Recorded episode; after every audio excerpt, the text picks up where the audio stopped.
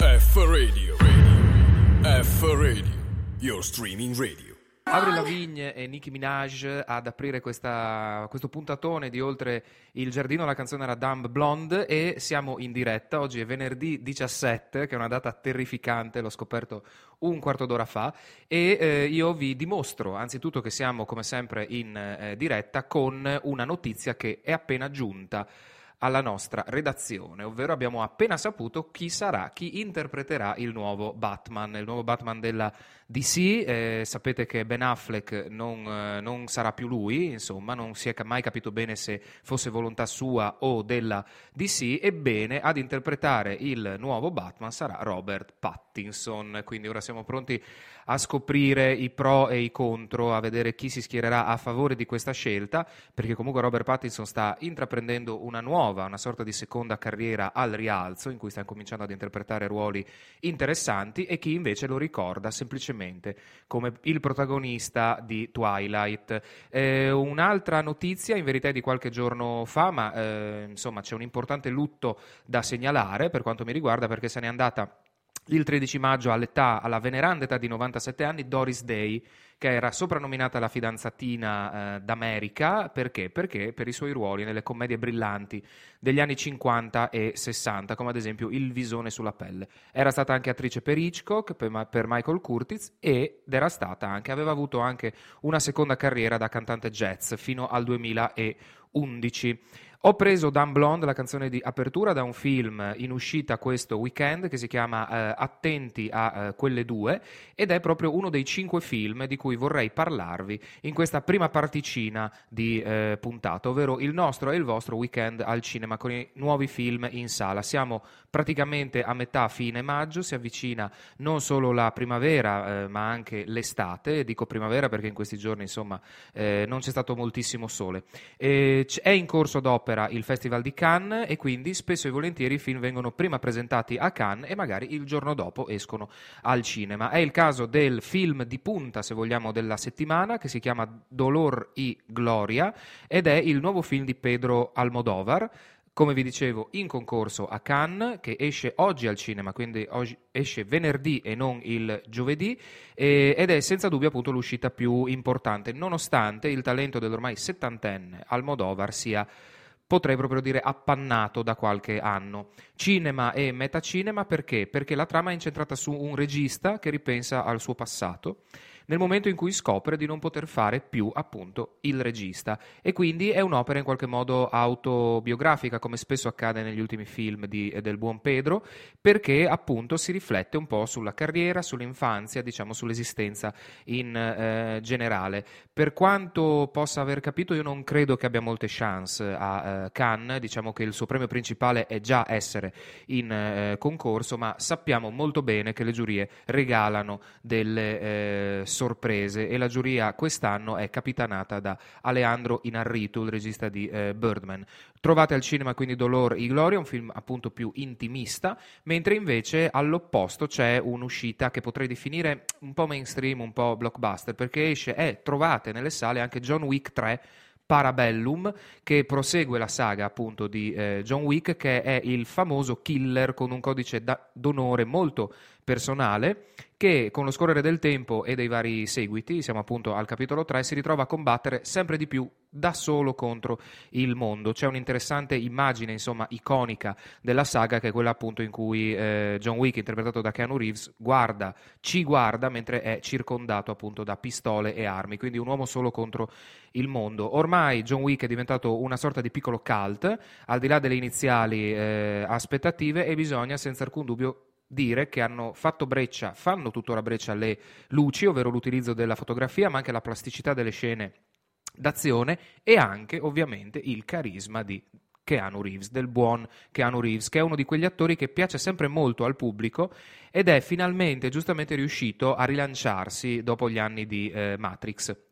La trama al volo di John Wick 3 Parabellum, ovvero prepararsi alla guerra. Stavolta John Wick è stato scomunicato dalla eh, congrega detta Alta Tavola e sulla sua testa pende una taglia da 15 milioni di dollari. Quindi intrattenimento assicurato, pestaggi assicurati anche un po' per sciacquarsi un po' eh, la testa magari dai pensieri e dal resto delle, dei propri impegni e delle proprie cose, con una buona dose secondo me di autorialità, perché secondo me se John Wick in questi anni anni è diventato un piccolo cult, un motivo eh, c'è. Ripesco poi eh, la canzone di apertura perché al cinema trovate invece una commedia eh, a tutto tondo che si chiama Attenti a quelle due ed è eh, una commedia al femminile interpretata dalla coppia Anne Hathaway Rebel Wilson ed è ehm, un, un film che parla di due truffatrici che si mettono praticamente una contro l'altra e la sfida principale è quella di attirare le attenzioni di un miliardario. Siamo di fronte ad un remake, eh, remake di un film del 1988 che si chiamava Due figli di, puntini puntini, con Steve Martin e Michael Caine, che a sua volta era una, un remake di un film del 64 con Marlon Brando e David Niven che si chiamava I due seduttori. Sto leggendo qualche recensione in questi giorni di questo film, le recensioni non sono assolutamente entusiastiche e diciamo che la mia sensazione, non l'ho ancora visto, è che siamo di fronte ad un prodotto un po' medio, eh, di puro e semplice intrattenimento. Il fatto che le due protagoniste siano femminili poi mi fa ripensare al famoso gender swap, ovvero al cambio di genere, come Ghostbusters, come è avvenuto qualche tempo fa con Ghostbusters, da protagonisti solo maschili a protagoniste solo femminili e anche un po', se vogliamo, anche a Ocean's 8, perché dopo Ocean's 11, che era prettamente al maschile, c'è stato lo scarsissimo, per quanto mi riguarda, eh, rifacimento appunto col gender swap eh, di un annetto fa, insomma, con fra le protagoniste anche eh, Rihanna. Quarta uscita settimanale, in verità era uscito eh, giovedì scorso è stata un'uscita abbastanza a sorpresa eh, e quindi non ne ho eh, parlato. Si tratta di Ted Bundy, fascino criminale, e ehm, ne riparlo perché? Perché il film complice anche diciamo, la bassa stagione italiana, sta ottenendo un discreto e inatteso successo di pubblico. Secondo me il film l'ho visto, è merito dell'interpretazione tra l'altro di Zac Efron, ovvero l'ex stellina Disney che sta pian piano riuscendo a ricostruirsi una eh, carriera. Per lui in questi ultimi anni ci sono di solito ruoli leggeri, tipo Baywatch, cattivi vicini, ma qua invece siamo dalle parti del thriller. La storia di Ted Bundy è vera, perché è quella di un serial killer, autore di decine di omicidi negli anni 70. Cast molto interessante perché oltre a Zac Efron ci sono anche Lily Collins, John Malkovich e anche Jim Parsons, che è lo Sheldon Cooper di eh, Big Bang Theory. Ehm, è interessante questo film perché? Perché tratta eh, la storia di questo omicida da un punto di vista piuttosto strano, cioè per tutto il film noi, pur avendo magari letto anche la sua storia vera su Wikipedia o comunque su internet, o ricordandoci anche di lui, perché insomma la sua storia negli anni 70 e 80 era eh, balzata agli onori della cronaca, eh, per tutto il film non è chiaro, non è definito se lui sia davvero un omicida sì o no. Quindi per tutto il film noi eh, ripercorriamo il suo punto di vista. Lui si dichiara innocente per tutta la durata del film, noi sappiamo già che non lo è fin dall'inizio, però è molto interessante il fatto che comunque il, eh, quest'opera generi un po' il dubbio nello eh, spettatore. Eh, quattro film che sono al cinema, io se posso chiudo invece con qualcos'altro di esterno e mi piace sempre pescare da Netflix perché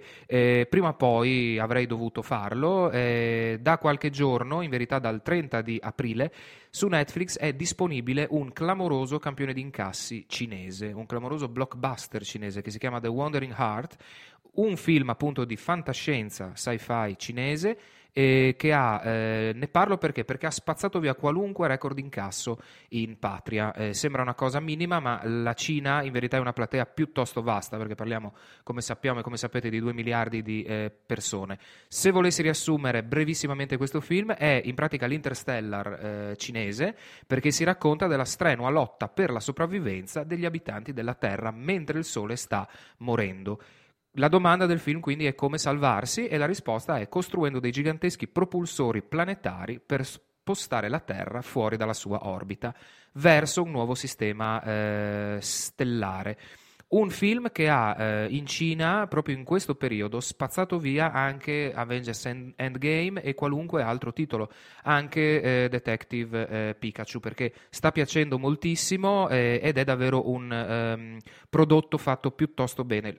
Ve lo ricordo, lo trovate su Netflix, eh, sarebbe stato difficile oggettivamente vederlo nei nostri eh, cinema, è difficile che dei film cinesi o in generale asiatici arrivino nelle nostre sale, ma Netflix ha risolto per noi questo problema, vi ricordo, rendendo disponibile questo film dal 30 di aprile. Cinque pezzi facili, meno facili, quattro al cinema, abbiamo il dramma un po' esistenziale, un po' autobiografico spagnolo di Dolor y Gloria di Pedro Almodovar, invece intrattenimento duro e puro con John Wick 3 Parabellum, sarà il prossimo film che vedrò al cinema, una commedia lieve lieve lieve per un fine settimana leggero con Attenti a quelle due, con protagoniste Anne Hathaway e Rebel Wilson, ancora al cinema e questo davvero ve lo consiglio, Ted Bundy, fascino criminale con Zac Efron, tratto da una storia vera e infine su Netflix The Wandering eh, that Heart. Io ehm, passo al volo alla musica, ma voglio introdurre bene questa eh, canzone perché, ehm, ehm, come, come, dire, ogni tanto spuntano delle canzoni che in qualche modo omaggiano i grandi attori del presente e del passato. Io al volo così mi ricordo Clint Eastwood dei Gorillaz, oppure mi ricordo anche Kevin Spacey di eh, Caparezza, e ho scoperto che c'è una canzone italiana che si chiama Keanu Reeves, che in verità è del 2018. La cantano Gammy Tights featuring Achille Lauro, che sarà uno dei prossimi giudici tra l'altro di X Factor, e io orora ve la faccio ascoltare. Ecco a voi Keanu Reeves. F Radio, radio. F Radio, your streaming radio. Keanu Reeves di Gammy Tights featuring Achille Lauro, eh, io avrei potuto eh, insomma in questa seconda parte eh, parlare di chi? Avrei potuto parlarvi di Almodovar, eh, della sua carriera, avrei potuto oppure parlare anche di blockbuster eh, cinesi e eh, invece io rientro in studio e voglio dedicare questa seconda parte ad un attore. Pensate un po' a chi, ovvero a Keanu Reeves, che è uno di quegli attori eh, che appunto si sono sempre mossi un po' sotto traccia a Hollywood, ma che eh, forse proprio per questo sono entrati un po' eh, nei cuori degli eh, spettatori. Un po' tutti, diciamo, amano Keanu Reeves, a tutti sta simpatico e eh, ho, ho, notato insomma nel corso degli anni che attorno a lui aleggia un po' questo mito del personaggio che non si è montato la testa oppure che è super disponibile con i eh, fan. Ogni tanto spuntano fuori eh, delle sue foto, come ad esempio è piuttosto famosa quella eh, di lui che mangia la pizza in una pizzeria del centro Italia. Sono andato anche a caccia eh, di questa eh, pizzeria, è la pizzeria da Canè a Misano Adriatico e appunto con lui tranquillamente, pacificamente seduto che mangia la pizza mentre tutti quanti intorno insomma, lo osservano e lo guardano, oppure sono spuntati anche sull'internet svariati eh, meme. E, ehm, di solito se faccio degli approfondimenti mi capita di farli sui registi, mentre invece insomma mi fa piacere dedicare una manciata di minuti proprio a Keanu, che nasce a Beirut, ovvero capitale del Libano, ma in verità è eh, di nazionalità canadese non americana e ha 55 anni, anche se sembra sempre un po' che ne abbia 30-35. Una nota sul suo nome, perché Keanu, il suo nome è una forma abbreviata di una parola hawaiana. Io provo a dirla, so che, far, che farà molto ridere, la dirò in più parti, che è Keawea Eulu, che significa appunto in hawaiano brezza leggera che sale dal mare verso i monti. Pensate un po'.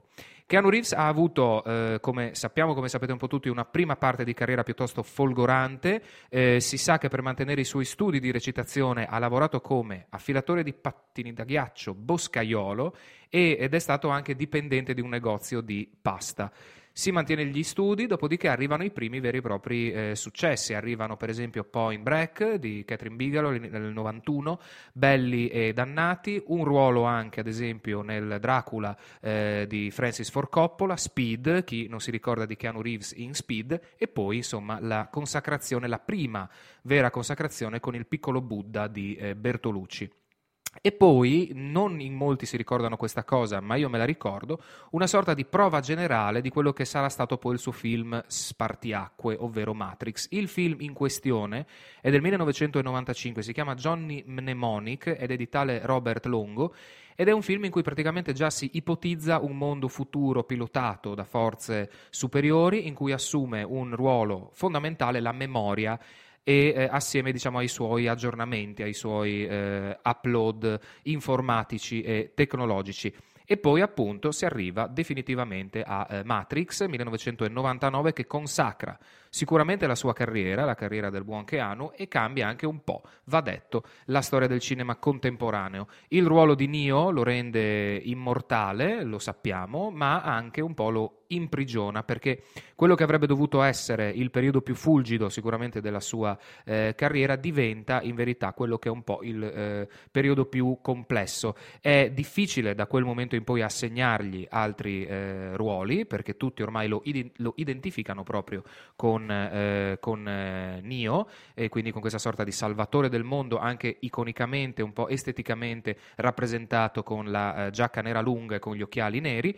E a questa problematica in verità si aggiunge anche un infelice destino eh, fa- familiare perché nel 1999, proprio nell'anno di Matrix, muore a pochi giorni dalla nascita la sua primogenita e addirittura eh, due anni dopo la sua compagna, quindi nel 2001, anch'essa muore in un incidente stradale, dopo tra l'altro, qua siamo a metà tra il gossip e la notizia vera, aver partecipato ad una festa di Marilyn Manson. Ehm, ho, delle, ho una curiosità sicuramente su Matrix, per il ruolo inizialmente era stato scelto Brandon Lee, ma Brandon Lee eh, è, mm, muore sul set del Corvo nel 1994, una storia assurda che è diventata leggenda, ovvero eh, diciamo in una, in una, scena del film eh, qualcuno gli spara e la pistola non era a salve, quindi muore sul serio. La seconda scelta per Matrix era Will Smith e la terza scelta, pensate un po', era Johnny Depp. Tutti rifiutano questo ruolo perché è un salto nel vuoto troppo grande, eh,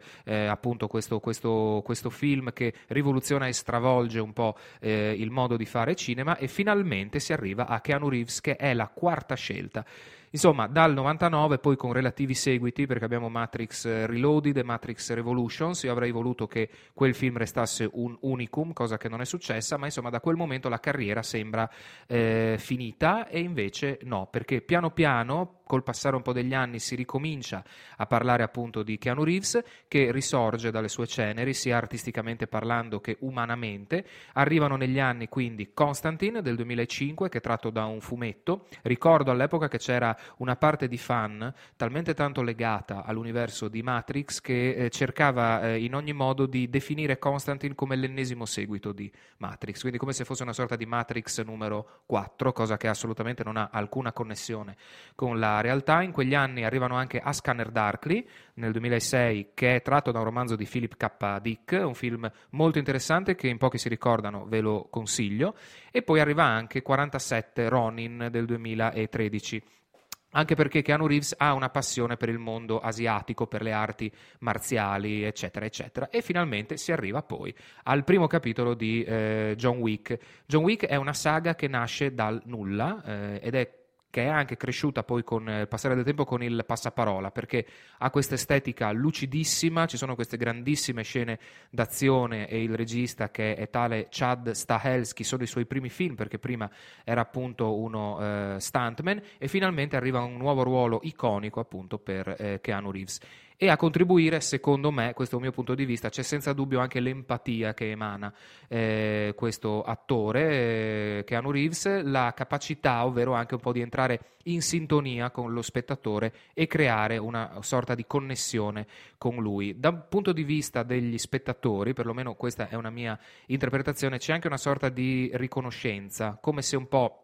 grazie ai suoi ruoli avesse contribuito a portare il cinema nella eh, modernità. Ed è anche per questo insomma che eh, questo attore viene amato per lo più da persone appunto sui 30 e eh, 40, 40 anni ecco. Insomma Dopo aver detto questo, io vi parlo anche brevemente delle prossime cose che dovrà fare, perché eh, sappiamo già che sarà presente, avrà un piccolo, piccolo ruolo nel nuovo eh, Fast and Furious, eh, non so neanche a che punto siamo arrivati dei Fast and Furious, credo all'episodio 9, ma in verità eh, la notizia anche questa è di ieri, è di 24 ore fa, il eh, suo prossimo ruolo si vocifera della sua presenza nel nuovo film della Marvel, The Eternals, che appunto prossimo cine- cinecomic della Marvel, Marvel dove dovrebbe avere il ruolo del villain, del eh, cattivo. Quindi oggi vi ho dato due notizie sui supereroi, insomma. Anzitutto il nuovo Batman, che vi ricordo sarà Robert Pattinson, e quindi il cattivo invece poi del nuovo film Marvel The Eternals dovrebbe, potrebbe essere eh, Keanu eh, Reeves. E eh, naturalmente, ehm, sempre legandoci al multiverso un po' di Matrix, che ha generato poi fumetti, videogame, eccetera, eccetera, animazioni varie, è ovvio che già da un po' di anni si parla oggettivamente di un nuovo Matrix, ovvero di, un, di una nuova trilogia. Eh, io spero sempre che queste cose non succedano, ma inevitabilmente poi il cinema va, eh, va oltre, cerca di rinnovarsi anche per avere un nuovo fandom, per legarsi a, un nuovo, a un nuovo, ad una nuova tipologia di eh, pubblico. Per fortuna ancora tutti conoscono il vecchio Matrix, che eh, davvero è un unicum nella storia del cinema e ha cambiato la storia del cinema di intrattenimento, però insomma si parla già di una nuova trilogia. Per fortuna ancora non ci sono delle date, non si sa chi sostituirà Keanu Reeves, eccetera, eccetera, eccetera. Io però sono molto legato al, alla trilogia precedente, anzi al film iniziale pre- precedente, ovvero quello delle sorelle Wachowski, ex fratelli fratelli eh, Wachowski, anche perché tra le varie cose c'è una colonna sonora da urlo, eh, colonna sonora che eh, contiene tra l'altro ehm, Marilyn Manson, che ho nominato prima, i Prodigy, Rage Against the Machine, i Ramstein, e, quindi contiene davvero un, un concentrato di eh, musica energetica. Tra questi ci sono anche i Propellerheads, che è un gruppo trip hop inglese che ha avuto molto successo in quegli anni. Mi ricordo una canzone che si chiamava Crash, poi ne hanno fatte delle altre, si sono sciolti nel 2003 purtroppo, ma hanno, c'è stato tempo eh, di realizzare un'altra canzone eccezionale proprio per la colonna sonora di Matrix che si chiama Spybreak. F Radio, radio. F Radio, your streaming radio. Ed è una canzone talmente tanto bella, questa Spybreak, che si è bloccata, che è talmente tanto, è talmente tanto ci comunica talmente tanto ancora che... Eh, non era probabilmente forse il caso di farvela sentire, quindi avete sentito per metà Spybreak di, dei pro- Propeller Heads, eh, mi dispiace, ovviamente la recuperate come e quando eh, vo- volete, dalla colonna sonora proprio di Matrix, io continuerò a canticchiarla nella mia testa, chissà cosa è successo, ma non, ma non importa, non importa, probabilmente è, è proprio Matrix che fa sì che questa cosa non possa realizzarsi. Io dopo questa bella dichiarazione d'amore nei confronti di Keanu Reeves e dopo questa canzone che abbiamo ascoltato per metà, chiudo questa puntata con il terzo blocchetto, il nostro solito consueto terzo blocchetto di Oltre il Giardino che è dedicato a che cosa? È dedicato al box office come di consueto. Parleremo anche in coda piano piano di qualcos'altro, ma anzitutto il box office italiano e americano. E comincio da quello italiano perché c'è una sorpresa, perché ha vinto abbastanza eh, sorprendentemente il weekend eh, Pokémon Detective Pikachu, perché probabilmente appunto si comincia ad andare al cinema eh, davvero solo nei fine settimana, nei weekend, insomma, e quindi nonostante eh, i Pokémon abbiano originato un fandom meno potente rispetto che in altri paesi, però insomma piace evidentemente andare a vedere questo film, mentre invece naturalmente Avengers Endgame non molla la presa per quanto riguarda soprattutto l'incasso eh, totale. Ehm, terzo posto, e ne abbiamo parlato prima, meritava di parlarne eh, un bel po' appunto Ted Bundy, mentre devo segnalare che il cinema italiano fa segnare un flop eh, con un film abbiamo, che abbiamo menzionato nelle settimane scorse, Il grande spirito di Sergio Rubini, eh, che secondo me è stato poco e male eh, pubblicizzato. Attendiamo naturalmente, prima di passare proprio a, a, prima di scorrere le cinque posizioni, attendiamo le nuove uscite che sulla carta dovrebbero soddisfare sia il pubblico eh, d'essè appunto con Almodovar, il film Dolor e Gloria, che quello più affezionato ai blockbuster e al mainstream appunto con John Wick eh, 3. E dunque posizioni dalla numero eh, 5 alla numero 1 eh, troviamo al posto numero 5 Stanlio e Onlio di John S. Baird, coproduzione eh, tra Gran Bretagna e America, il film appunto dedicato agli ultimi anni di carriera del duo comico eh, Slapstick eh, che ebbe grande successo negli anni 20, 30, 40 e poi con una flessione eh, a metà degli anni 50. Eh, un film che non deve essere scambiato per un film comico, attenzione, eh, è un film in verità drammatico perché è una riflessione proprio sugli ultimi anni difficili del rapporto lavorativo e di amicizia proprio fra eh, loro due, fra Stanlio e eh, Ollio. I due attori sono eh, bravissimi e eh, devo dire che proprio c'è questa, c'è questa sorta proprio di mimesi pressoché eh, totale con i due comici di riferimento. Nonostante le recensioni negative, al, al, quarto posto troviamo l'horror Pet Cemetery, che è un remake, un, eh, un, horror americano che in verità sta incassando abbastanza poco, però insomma eh, sufficientemente per arrivare in quarta posizione. Terzo posto per Ted Bundy, Fascino criminale, come vi dicevo prima, un film che in originale ha tutt'altro titolo, perché si chiama Extremely Wicked, Shockingly Evil and Vile, fa riferimento proprio alle caratteristiche principali di questo personaggio personaggio che nella realtà e anche nel film è piuttosto carismatico, piuttosto fascinoso e appunto riusciva a conquistare le sue vittime ingannandole con il suo eh, fascino. Qua parliamo di un, di un incasso di 590.000 euro circa per farvi capire anche quanto siamo piuttosto bassi come incassi in questa fase della eh, stagione. Secondo posto, al secondo posto troviamo Avengers Endgame, sempre di Joe Russo e Anthony Russo. L'incasso della settimana è di 1.300.000 euro, ma facciamo riferimento anche all'incasso totale che qui in Italia è di 28 milioni di euro, ma appunto pensate che in questo weekend Avengers Endgame è stato doppiato da Pokémon Detective Pikachu di Rob Letterman che è arrivato a 2 milioni e 400 mila euro. L'incasso totale è sempre questo perché appunto è uscito da una settimana. Quindi colpo a sorpresa, colpo di reni di Pokémon Detective Pikachu che scalza dalla vetta Avengers Endgame e naturalmente parliamo dell'incasso settimanale e non totale, generale, perché da quel punto di vista Avengers Endgame non ha assolutamente rivali. Andiamo poi negli States eh, in cui invece accade il contrario, perché Avengers Endgame si conferma essere il film da weekend, eh, resistendo proprio all'attacco, pensate un po', sempre dei Pokémon. Il totale americano del film è ora sui 723 milioni di dollari ovvero corrispondente al 24 miglior incasso di sempre. Sono stati superati in un sol colpo dei super classici, perché è stato superato Grease, Mary Poppins, Forrest Gump e Il Padrino.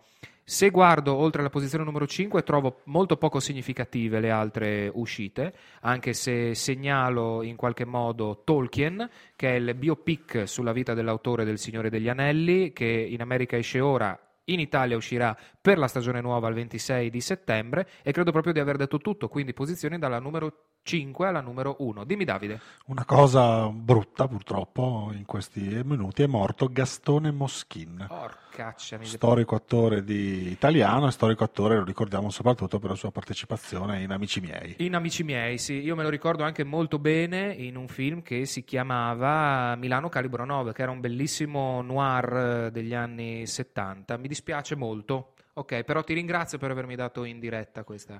E invece l'abbiamo data giusto per crearti dei disturbi. Gra- grazie mille. Un per ricordare un attore che pare sia morto nel 2017. Ah! Mi hai ti ho assolutamente ti ho morto nel 2017 ti ho assolutamente gabbato per far capire mo, la fruizione della notizia questa notizia rilanciata da uh, TGcom quindi neanche cose neanche cose così minime, così ma, minime. Scusami, ma dimmi questa cosa pre- e poi vado avanti ma c'eri cascato anche tu o era un inside joke? Mi stavi prendendo in no, giro? No, ti stavo veramente prendendo in non giro. È, no, non è vero, non è vero, no, non è, no, no, non è vero, anche perché insomma io sono un estimatore, sia, stato sia di un estimatore di Gastone Moschini che del film Amici miei. L'ho ripreso, l'ho voluto tirare fuori perché tu hai detto eh, riguardo a Matrix, nella parte prima, io ho sempre sperato che il Matrix rimanesse di un unico capitolo, eh, più o meno la stessa cosa l'ho sempre pensato io di amici miei, che ho sempre sperato rimanesse, eh, e invece ne hanno voluto fare delle forzature cambiando gli attori, la bellezza rimaneva uguale, ma si andava via via perdendo Tutto il, la- fascino, il fascino della commedia all'italiana eh, comica. Quindi noi per dimostrarvi che siamo in diretta vi abbiamo dato questa notizia del 2017. Non Esatto. Serve, non serve che ci dite grazie, beh, è stato, ci piace comunque ricordare Gastone Moschin. Sarebbe anche bello in, in ogni puntata dare una finta morte, ovvero qualcuno che è morto già an- anni fa, tanto Ok. per creare io, io di- se vuoi me li posso Ce- segnare, ce li posso segniamo, farlo ce tranquillamente. Tra l'altro mi è giunta anche ora la notizia che sono morti anche Stanley Ollio nel 64, vedi? Pare di sì, Eh, eh, pare, di sì. pare che quelli del film non siano i veri Stanley Non Olio, siano. nonostante la somiglianza Clamorosa. clamorosa e anche la bravura degli attori. Perché anch'i- Esattamente. anch'io ho avuto il piacere di vederlo e devo dire che è assolutamente un film consigliato. Carino, carino.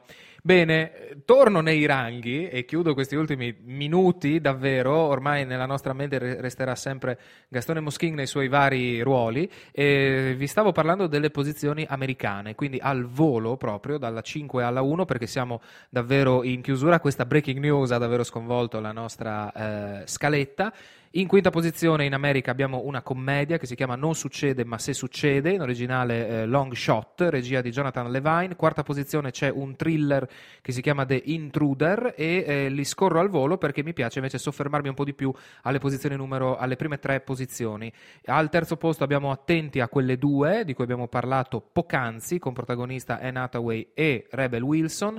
In Italia non so se avrà un grande successo e invece appunto c'è questo switch tra la posizione numero 2 e la posizione numero 1 rispetto all'Italia. In America al secondo posto abbiamo Pokémon Detective Pikachu, incasso di all'incirca 58 milioni di eh, dollari e in prima posizione invece ancora Avengers Endgame che eh, nella settimana scorsa ha avuto un incasso di 63 milioni di dollari e per un totale appunto di 723 milioni di dollari nella sola America. Stiamo parlando di un film che a livello mondiale sta cercando di arrivare ai 3 miliardi di incasso, quindi sommando tutti gli incassi delle- degli altri stati. Sicuramente se non ci arriverà, perché qualche, qualche analista comincia a dire che non succederà questa cosa, sarà anche a causa, per esempio, eh, del, del film cinese Wandering Heart, ovvero del fatto che sta rubando molti spettatori in Cina questo film di fantascienza.